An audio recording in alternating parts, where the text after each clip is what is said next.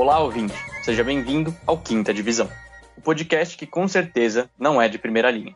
O assunto da vez será sobre nossos queridíssimos esportes femininos. Hoje a escalação vem diferente, começando com o paredão camisa 1, Matheus Klein. Salve, salve, rapaziada. Vamos falar aí do esporte feminino que vem trazendo tanta alegria aí nas Olimpíadas. Temos também nosso volantão camisa 5, Caio Chiosi. Fala Vitão, Mateusão da Visão, nosso reforço que vai ser apresentado daqui a pouco também.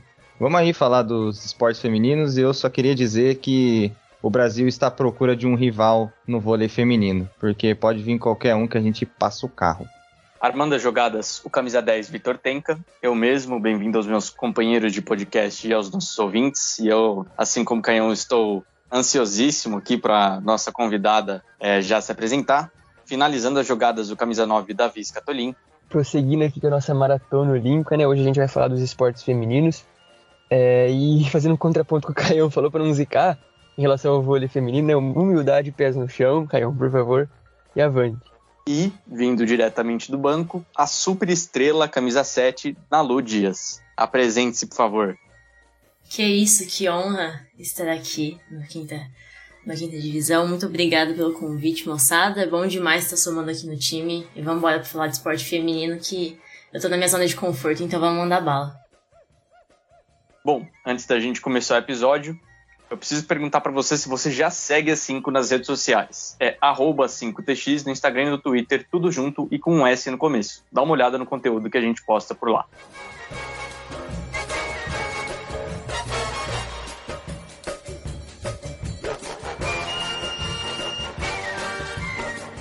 Contando com uma especialista nos comentários hoje, nada melhor do que a gente se aprofundar um pouquinho nos esportes femininos, certo? Logo de cara, moçada, já vou mandar uma pergunta aqui. Que esporte feminino vocês estão mais gostando de ver atualmente? Rapaziada, eu vou começar aqui e dizer que não tem como ser diferente. Acho que, na verdade, talvez as respostas sejam até iguais a minha, mas depois do jogo de hoje, é, a gente tá gravando no dia 4 é, de agosto, depois do jogo de hoje entre Brasil e, e Rússia, né, Comitê Olímpico Russo do vôlei feminino, acho que não tem outra resposta possível, né? Que jogo, que. Nossa, assim, é emoção do começo ao fim, é frenético, é. É, é esporte, né? Acho que não tem outra palavra, é, é esporte puro. Eu fico com o vôlei feminino, apesar de gostar de vários, né? A Rebeca Andrade da ginástica, assim, gigantesca. Eu acompanhei ela de madrugada, acordava para assistir também. Muito bom, mas eu acho que nesse momento eu ficaria com o esporte que eu mais estou gostando de ver, entre aspas, é o vôlei feminino. Mas eu tô gostando não, mas eu gosto, né? Eu, eu modéstia à parte, eu assisto não muito, tipo, não, não acompanho muito, assim, Superliga, mas é, sou modinha, tipo, assisto as, as, finais, assim, eu tô sempre assistindo, né? O jogo da, da seleção também tô sempre assistindo, Liga das Nações, enfim. E as meninas mandam demais. É, eu sigo nessa linha do Davi também, mas eu queria deixar uma menção honrosa aqui ao tênis, é, seja no saibro, na grama, enfim. É, o tênis feminino, tanto de dupla quanto o individual, é, é bacana de, de acompanhar. Eu, eu gosto, deixo essa menção honrosa aqui também, apesar de preferir o vôlei também. Mano, eu vou falar um aqui que eu acho que vocês estão esquecendo, hein? Porque não é possível que ninguém citou. Que, mano, assim, com certeza foi a conquista que eu mais vibrei, mais vou vibrar nessa Olimpíada, mesmo se o, sei lá, o masculino de futebol for campeão. Mas é que é o skate feminino, mano. A Raíssa destruiu, mano. Isso é louco. Eu não sei porquê, eu tive uma conexão ali que eu achei muito massa, mano. Por ela ser jovem, assim, a alegria que ela passava. Sei lá, ela é uma criança, tá ligado? Literalmente. brincando ali. Hoje eu vi umas fotos dela voltando pra escola. Eu achei tão absurdo isso, mano. Com, tipo, 13 anos a mina literalmente tá na escola, tá ligado? Então, sei lá, mano. Eu achei um esporte muito diferente, assim. Que nem eu tava ontem no Twitter da 5, é um esporte que mesmo para quem não acompanha, mesmo para quem não é da cena, né, assim, do skate, ele te abraça, ele seja a transmissão, seja os atletas, seja o esporte em si, ele passa uma vibe assim que ele te cativa, assim, eu achei muito massa. Bom, só para falar aqui rapidinho antes da Nalu também falar do esporte que ela mais gosta, é, eu acho que eu já bati bastante nessa tecla em outros episódios, né? Em episódios passados, é, que eu sempre fui muito fã de skate, de surf, que eu sempre tive muito acompanhado, né? É, sempre segui a Raicinha, sempre segui a Tati Weston Webb no, no, no Instagram, sempre acompanhei elas nas competições. É, só que para fugir aí um pouquinho da, da mesmice, né, de falar a mesma resposta, um, é, duas mulheres, na verdade, que eu paguei um pau delas terem vencido ouro. Foi a Martine Grael e a Kaena Kunze, né? É, que ganharam na vela. Eu já falei aqui em outros episódios também que a minha família tem um pouquinho de um histórico com barco a vela. E eu achei, assim, foi um negócio muito inusitado para mim elas terem ganhado. E foi muito legal porque eu estava assistindo a competição na hora. E só para trazer uma curiosidade aí, que a, a família Grael, ela é tipo uma super família olímpica, é um negócio bizarro. Essa é tipo a nona medalha que essa família já conquistou nas Olimpíadas. É um negócio muito absurdo. Eu vou fazer minha colaboração aqui então e vou ser obrigada a ficar um pouco dentro do senso comum. Meu corre sempre foi dividido entre o vôlei e o futebol, especialmente no feminino. Então, independente de ter Brasil ou não em campo, em quadra, na cena, eu sempre vou estar no corre do futebol feminino, principalmente. Mas o vôlei, acho que é impossível você ver vôlei e você não ficar louco, surtando, gritando junto. Porque é um esporte que contagia num nível absurdo, num nível anormal. Então, eu tô acompanhando demais, até mais do que eu achei que eu conseguiria. E até o futebol feminino, mesmo sem o Brasil em cena, infelizmente, acho que não tem por que parar de acompanhar. Bom, gente, é, então, né, dando prosseguimento aqui com o nosso debate, com, nossa, com, nossa, com nossos papos aqui sobre futebol, futebol não, sobre esporte feminino, né? Queria comentar, vou fazer uma aqui, como é de praxe, fazer uma nota de repúdio também ao amigo internauta que eu fico acompanhando nas redes sociais, que me irrita profundamente, né? Depois que a seleção feminina foi eliminada, sempre surge aquele bando de nerdola, aquele bando de chato. O cara com piadinha, zoando. É, nossa, vontade de dar uns tapas na cabeça assim, desse pessoal o que me, né, me irrita é pentelhagem, pentelice, os caras parecem que tá torcendo contra pra meter o louco depois, então irrita, sabe? Enche o saco demais. É, e aí é, é, meio que confunde com as pessoas que fazem uma crítica construtiva, sabe? Ah, eu acho que, eu acho que é normal do futebol também, xingo, né? Crítica, ah, a técnica errou aqui, não sei lá. É, quando você critica de um jeito assim sério, sabe? Agora quando você vai com galinhagem, com patifaria, sabe? Me irrita muito. É, isso aí é, é bem problemático mesmo. Tanto que, pegando eu como, como exemplo, eu infelizmente não consegui assistir o jogo porque eu acabei dormindo, a, a madrugada olímpica cobrou é, cobrou meu corpo na, naquele dia, mas eu vi muito pouco comentário falando sobre o jogo em si. Foi uma ou duas jornalistas ali que eu acompanho no Twitter que falaram mais do jogo em si, né, da, da questão técnica do jogo, tática. E eu queria saber da Nalu o que, que ela analisa dessa partida.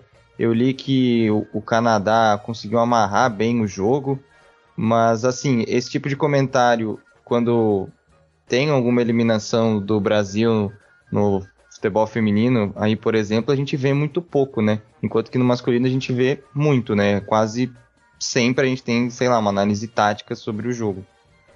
É, mano, disso aí que você falou, eu acho que. Eu vou até começar respondendo de trás pra frente. É muito real isso que você falou e a gente percebe muito cobrindo o futebol feminino.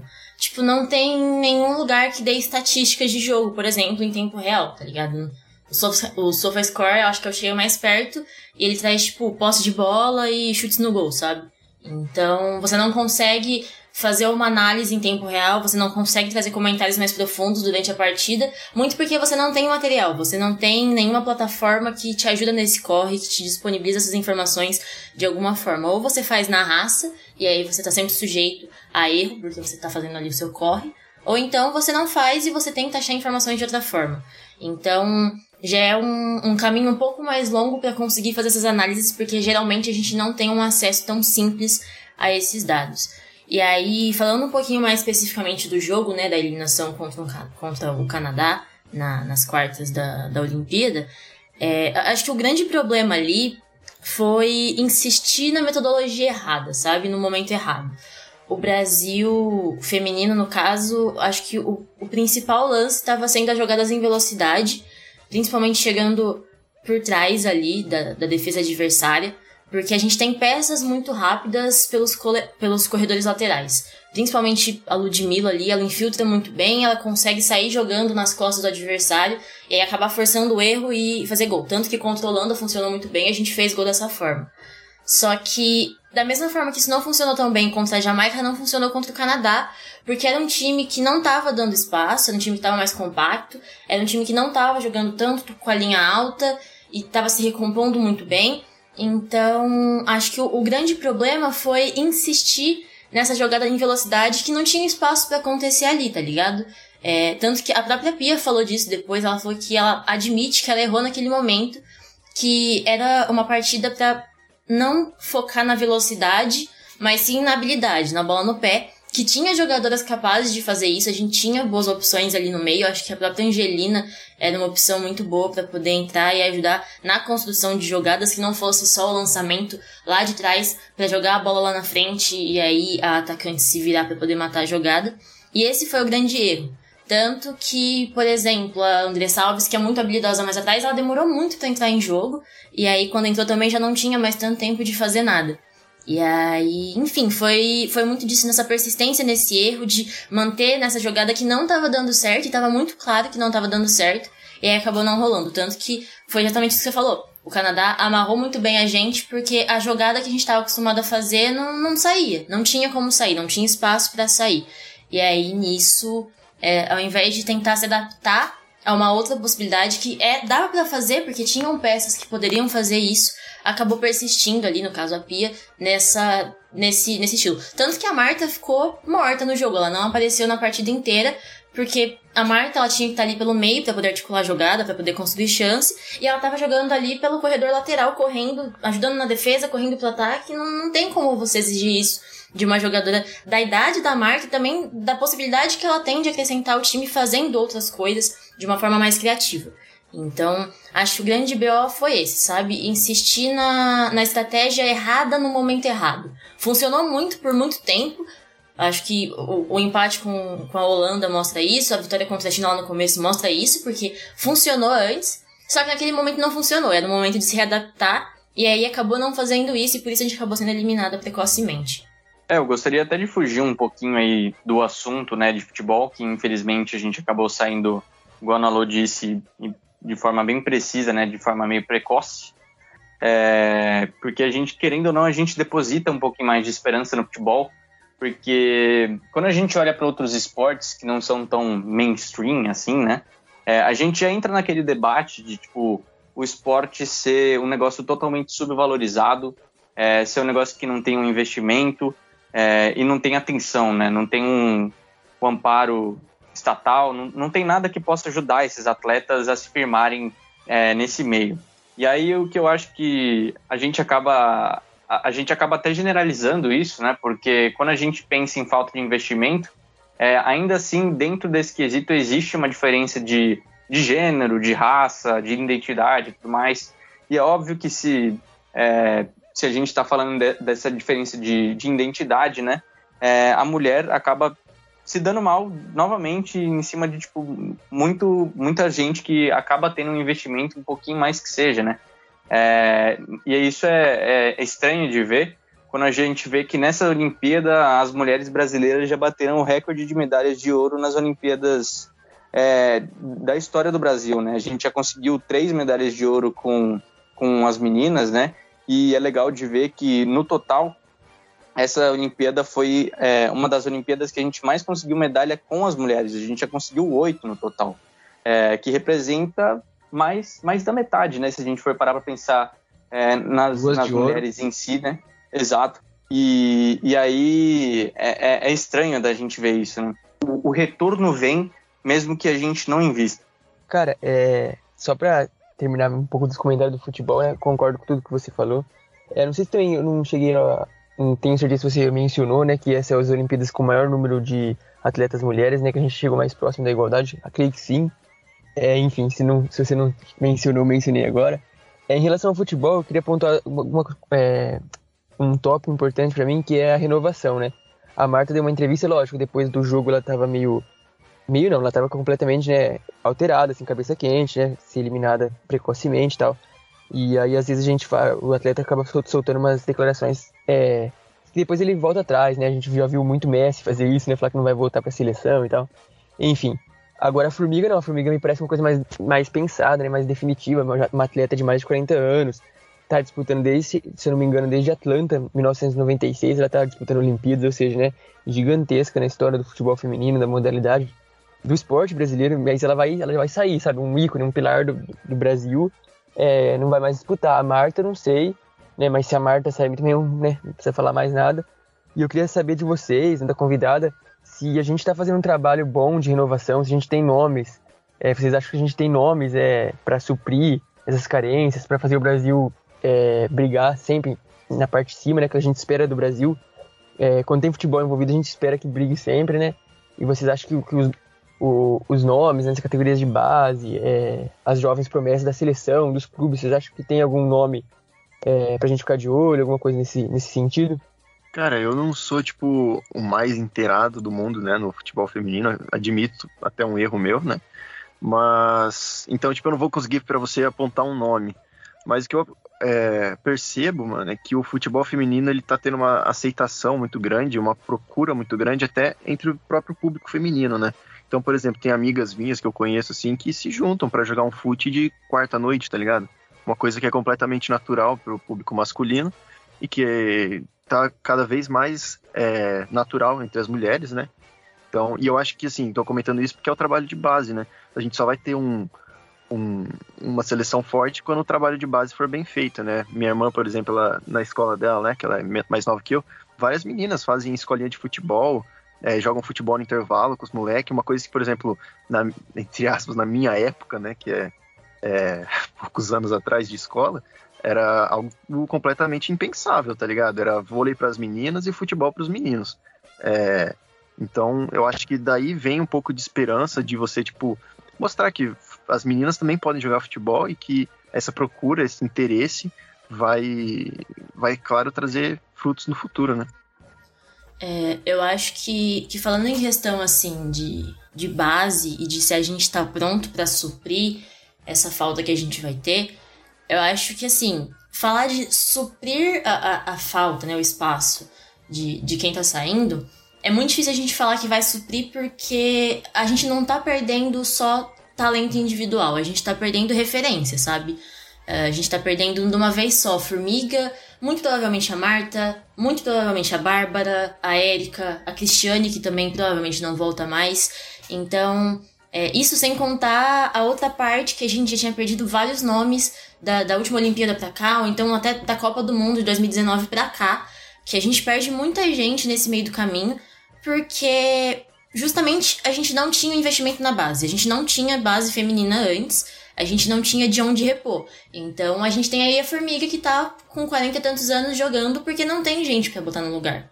E aí esse era um problema muito vivo que a gente tinha, muito real, de elas jogarem por muito mais tempo porque não tinha como colocar a gente no lugar, sabe? Então, falar que vai suprir, é, por ser pessoas muito pontuais, assim, que é, um talento muito grande, uma representatividade muito grande, a gente não dá pra falar que vai suprir, sabe? A gente vai ter talentos, a gente vai ter gente muito qualificada no lugar, a gente pode até conquistar muito mais títulos do que foram conquistados com essa geração. Mas falar que vai suprir é muito difícil. É, agora trazendo nomes, eu acho que, tipo, a gente tem muita coisa boa vindo por aí. A, a, a CBF, mais especificamente desde que a Aline Pellegrino assumiu né, a coordenação de competições femininas na CBF e tudo mais, tem feito um trabalho muito legal para poder dar mais espaço e dar mais possibilidades de formação de jogadoras. Acho que tá aí o, o Brasileirão é, Sub-16 que rolou, tá rolando o Sub-18. E aí a gente começa a ver alguns nomes apontando e, e começando a se destacar, tipo a Gi Fernandes do, do Santos, que ela joga muito bem, ela ataca muito bem, ela cria jogadas muito bem. A gente tem a Nanda, que é goleira do Corinthians, que defende muito bem, ela bota uma pressão gigantesca no batedor quando vai bater pênalti, ela tem uma uma, um posicionamento muito bom no jogo. A gente tem a Lara Dantas também no Fluminense, que manda muito bem e que tem muita habilidade. A gente tem a Lara Valverde, Ana Luísa, Kedma. Então, a gente tem muitos nomes que começam a apontar, que são meninas aí com seus 15, 16 anos, que já têm muito talento e que já estão, por exemplo, fazendo parte dos elencos principais é, do, dos clubes que elas atuam. Então a gente começa a ver um trabalho ser formado porque começa a ter opções, sabe? Não tinha por que você ter uma base se você não tinha como competir com essa base. Pra que, que eu vou investir grana e manter uma, um monte de atleta aí jogando e tudo mais, sendo que elas não vão competir, sendo que não vai ter nenhum retorno? Então é muito complicado. A partir do momento que a gente começa a ter esses campeonatos, aí a gente começa a ter um pouquinho mais de opções e começa a ser incentivada essa construção desde a base. Então, assim, olhando lá do comecinho, tem gente vindo, sabe? Tá tendo, começando a ter essa formação de futuras jogadoras e são meninas que hoje já estão fazendo parte da seleção feminina de base, por exemplo. Que é uma coisa também que antes a gente não via com tanta frequência. E aí, olhando agora para um cenário um pouco mais perto, a gente também tem alguns bons nomes que, que vão não substituir né, na seleção principal, mas que já estão aí e que é muito legal ver a, a, troca que elas têm com essa galera mais experiente. Tipo, uh, sei lá, a Ludmilla, a Duda, uh, a Julia Bianchi, a Bia Zanerato. É uma galera que tá aí na casa dos seus 20, 25 anos mais ou menos e que já tem uma experiência maior ali, que já são jovens, que estão fazendo parte dessa renovação da seleção feminina mas que já tem uma certa experiência, tanto em competições internacionais, vestindo camisa da seleção, quanto em competições nacionais, porque elas já são pessoas experientes nos seus respectivos clubes. E aí também a gente tem um segundo cenário, né, dentro desse pessoal, que são as meninas que estão surgindo agora. Por exemplo, a Gil Queiroz, que é, eu acho que é um excelente exemplo disso, que joga no Barcelona, se eu não me engano, e que resolveu jogar pelo Brasil. podia jogar pelos Estados Unidos, eu acho, pela Espanha, acabou optando por jogar pelo Brasil. E que é, é, é um, um, cenário, acho que é um exemplo muito bom do que, que tá rolando ali, que é a renovação que vocês falaram, sabe? A gente tem meninas novas chegando, a experiência saindo, e aí vai ter que fazer funcionar com elas, sabe? Elas têm talento, elas têm capacidade, tem muita coisa para extrair, mas é aquilo. É um time começando a se reformular, com pessoas muito jovens que vão começar a criar experiência. Então é aquele processo até meio. não é chato a palavra, mas de ter muita paciência, sabe? Pra gente ver que vai sentar e vai ensinar e vai entrosar até pegar no ritmo.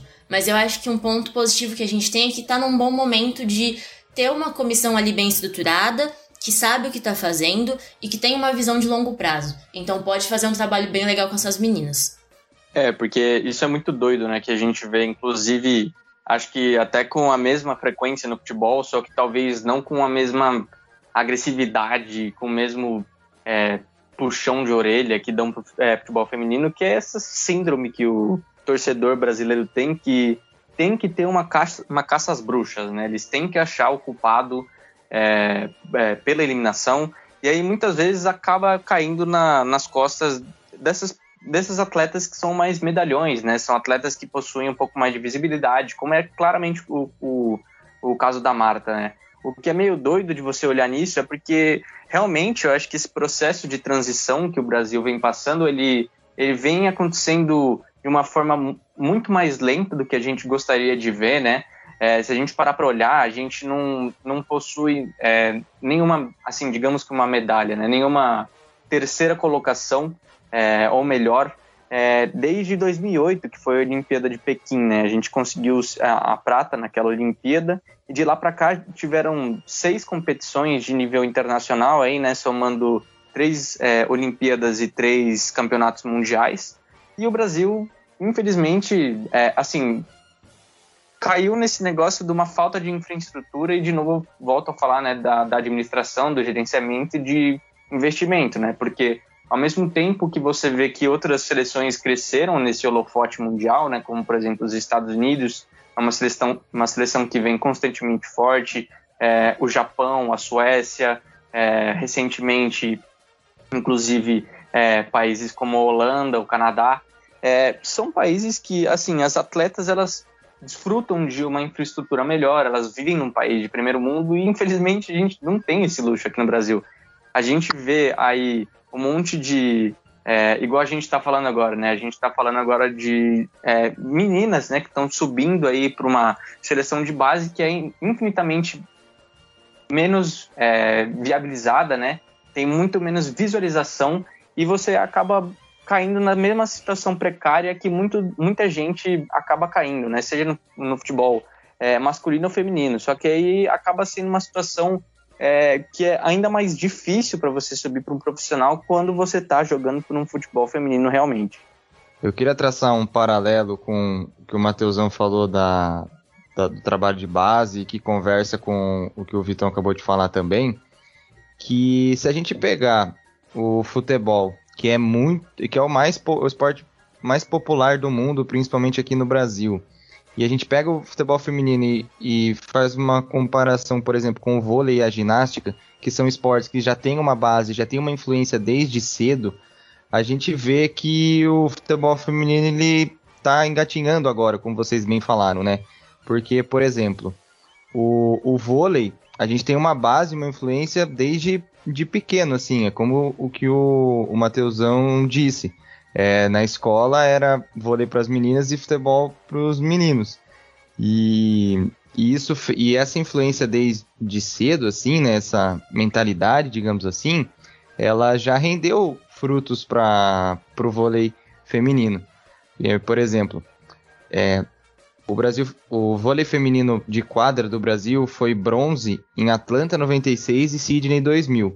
Então ali a gente já teve uma base e uma geração que influenciou a geração seguinte, que foi a bicampeã olímpica 2008-2012.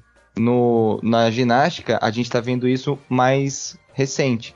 A gente teve a Daiane no San, dos Santos no começo do século, é, 2004, 2008, não conseguiu medalha, e agora veio a Rebeca Andrade, conseguiu ouro e a prata.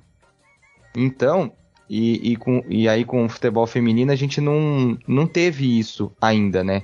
Em questão de resultado, e isso esbarra muito na falta de investimento. Como o Vitão disse, em 2008 a gente bateu na trave no futebol no, no futebol feminino, né? Foi prata para os Estados Unidos, um pecado inclusive, porque a seleção brasileira é muito boa. Então a gente a, a gente tem esse esse essa dinâmica, né? Não sei se vocês concordam, queria saber a opinião de vocês também, mas essa base da seleção em termos de, de nome assim e de geração, eu acho que o futebol feminino já tem. O que falta agora mesmo é o investimento. Caio, eu acho que também uma coisa importante em relação ao vôlei, né, futebol feminino, é a questão do campeonato, né? A Superliga de vôlei feminina é, é um tem um altíssimo nível de competição faz muito tempo já, né? É, e a, tem direito de televisão, tem patrocínio, tem uma estrutura muito bem feita. É, e a gente colhe o fruto, né? A gente tem uma seleção fortíssima, sempre entra como favorita. A gente tem jogadoras, é, na minha opinião, a Camila Bright é a melhor líbero do mundo, na minha, né? Eu acho que também é, nas Olimpíadas tem os melhores números. A gente tem a Fernanda Garay, a gente tem nomes assim que são as melhores, os melhores do mundo, assim, sabe? Tipo, é, então, é, é o, o, fruto de um campeonato competitivo, de um campeonato assim, é, é isso, sabe? E, eu, e, com o futebol feminino eu acho que a gente está avançando, sim, porque é, antes a gente não via nem muito falar, assim, agora os clubes se estruturaram, né, são obrigados a manter um time feminino, então a gente tem campeonato passando na, em TV aberta, tem, passando desimpedido, se eu não me engano também, né, com o público mais jovem e tal. É, então eu acho que a gente tá num caminho, um dia que ideal, né, mas a gente tá num, pelo menos tá num caminho agora. É, antes me dava a sensação que não tinha caminho nenhum né? Agora as meninas têm clube e tal, né? É, tem campeonato para disputar, então eu acho que tem que manter a, o caminho, manter o, a paciência, né? E ficar de boa, porque o, o fruto vai, vai ser colhido, gente, vai dar fruto. É, e também em relação a essas Olimpíadas, a gente perdeu pro Canadá, que posteriormente eliminou os Estados Unidos. Então, e os pênaltis ainda? Vejo muita gente no saco, parece que a gente perdeu pra uma seleção muito fraca, né? E foi humilhado dentro de campo. Calma, né? Torcedores, calma. Mano, eu acho que tem uma coisa que disso aí que vocês falaram que é legal da gente taçar, é que o, o futebol feminino, como um todo, mas principalmente no Brasil, eu acho que a gente pode colocar que ele começa a funcionar nos últimos dois anos. Depois da, da Copa do Mundo de 2019, que foi quando teve transmissão em TV aberta, quando teve uh, patrocinadores bons, quando realmente teve visibilidade. E ainda assim não foi a visibilidade, foi um pouco mais de espaço. E a partir dali a gente vê uma, uma viradinha na chave, sabe? É a partir dali que as coisas começam a funcionar de uma maneira um pouco diferente. A gente começa a ter realmente mulheres nos postos de comando que realmente estão olhando para a modalidade, sabem o que a gente precisa e sabem o que, que a gente está buscando e conseguem trazer isso de alguma forma. A gente começa a ter pessoas não mais qualificadas, que eu acho que é muito foda a gente querer cornetar o trabalho de, de alguma pessoa, mas pessoas que têm mais experiência na área, pessoas que sabem o que elas estão fazendo ali, e aí a gente começa a traçar um caminho, sabe? É, é acho que foi muito bom isso que o, que o Tenka falou, né? Que a gente conseguiu duas pratas ali, a gente bateu na trave duas vezes seguidas. E, e sem investimento, sem ter realmente uma estrutura boa, sem ter nada, na pura raça, no puro talento, as meninas foram conseguiram duas pratas. Elas conseguiram o ouro no PAN de 2007. Então, e tudo isso, assim, jogando elas por elas. Elas estavam ali porque elas queriam fazer esse corre. Porque elas acreditavam nesse corre. Então, e ainda hoje tem muita gente que joga dessa forma, sabe? Então, tipo, quando a gente fala de Brasil, de futebol feminino no Brasil, a gente tá falando de um país que até 2019 tinha menos de 500 meninas registradas na CBF é, abaixo de 18 anos. Mano, 500 pessoas não é nada, não é nada para um país do tamanho do Brasil, tá ligado? Tipo, pro futebol brasileiro. 500 meninas na base não é nada. A gente olha para um país, tipo, Estados Unidos, que é um país de ponta no futebol feminino, elas têm um milhão e meio de meninas abaixo de 18 anos registradas. Então, tipo, é, é muito grande a diferença. É muito grande, é, é ridículo. Então, é, a gente tem essa discrepância gigantesca no investimento, no incentivo. A gente está falando de um país onde o investimento no futebol feminino hoje, em 2020, é equivalente ao investimento no futebol masculino na década de 80, se eu não me engano, os dados saíram recentemente. A gente está falando de um lugar onde as pessoas que jogam na elite do futebol feminino, elas ganham a mesma média ou até menos que um jogador do futebol masculino da Série C do brasileiro. A gente está falando de, de um lugar onde as pessoas vão jogar e elas não ganham salário, elas não têm transporte, elas não têm alimentação, elas mal ganham uma troca de roupa do uniforme da equipe e tem um campo ali para treinar uma vez na semana durante dois meses antes da competição que elas vão fazer, sabe? E aí é muito complicado, porque aí chega no jogo e acontece um 26 a 0 igual aconteceu com o Taboão da Serra contra o São Paulo no Paulista do ano passado. E aí vem Zé Ruela querer cornetar falando que é por isso que o futebol feminino não vai pra frente, porque um, um, bagulho que tem um placar de 26 a 0 não tem como ir pra frente. Mas realmente não tem como ir pra frente se você não tem o mínimo de condições para poder desenvolver a modalidade. Uma coisa é você tomar um 26 a 0 com jogadores que estão ali na mesma posição, com as mesmas condições. Outra coisa é você pegar um Palmeiras que tem a Bia Zanerato, que treina pra caralho, que tá aí há anos no mercado como jogadora de ponta, como referência no mundo todo, que tem uma equipe, que tem grana, que tem infraestrutura, contra o Taboão da Serra, que foi jogar e tinha só o resto do uniforme masculino, o que sobrou, sabe? Que se juntaram duas semanas antes da competição começar para poder treinar um pouco e não chegar tão cruas. Então, é muito difícil, porque quando começa, todo mundo vem cornetar, qualquer problema que aparece. Só que tem todo um rolê por trás, né? Não é só chegar ali na competição, jogar e, e o que aconteceu, aconteceu. É muita coisa, tem muita grana envolvida atrás. No caso do futebol feminino, não tem grana envolvida e esse é um problema também. Então, são muitas etapas que acontecem até a gente chegar ali no, no resultado final, que é o jogo que a gente está assistindo. E aí é muito complicado isso, né? Porque, vamos lá, se a gente olha o cenário feminino nacional hoje, o Brasileirão, por exemplo, a gente tem aí times que realmente são competitivos. A gente tem o Corinthians, o Palmeiras agora e a Ferroviária. Às vezes o Santos aparece ali, o Havaí Kinderman, o São Paulo também estão aparecendo. Mas, tipo, a gente tem, vai, meia dúzia de times em um, um país, de novo, do tamanho do Brasil. Que para poder ter competições relativamente grandes, né, que desse para fazer uma competição, teve que obrigar as equipes masculinas a criarem um setor de futebol feminino para poder continuar competindo, senão a gente não ia ter um campeonato ainda. Então, é, é, muita coisa, sabe? É um país que ficou mais de 40 anos onde as mulheres não podiam jogar futebol, porque era proibido por lei.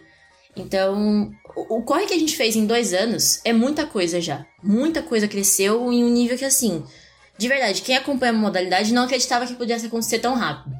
Mas a gente tá engatinhando, sabe? Então, assim, é, é, é até ruim falar isso, até pela grandiosidade que o Brasil tem em questão de duas medalhas olímpicas, duas pratas, teve ouro no PAN, tem Cristiane, Marta, Formiga, tem a Cici, tem a Pretinha, tem jogadoras históricas, mas a gente tá numa Olimpíada, chegando numas quartas de final, sendo eliminada nos pênaltis do Canadá, já é muita coisa, sabe? Já é um bagulho que, assim, olhando de forma crítica, tá muito acima do que seria esperado.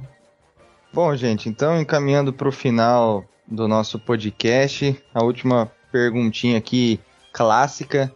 E para responder seco, rápido, direto e reto, qual vocês acham que é a modalidade esportiva que vai ter mais visibilidade aí num futuro próximo? Modalidade feminina, obviamente. Skate.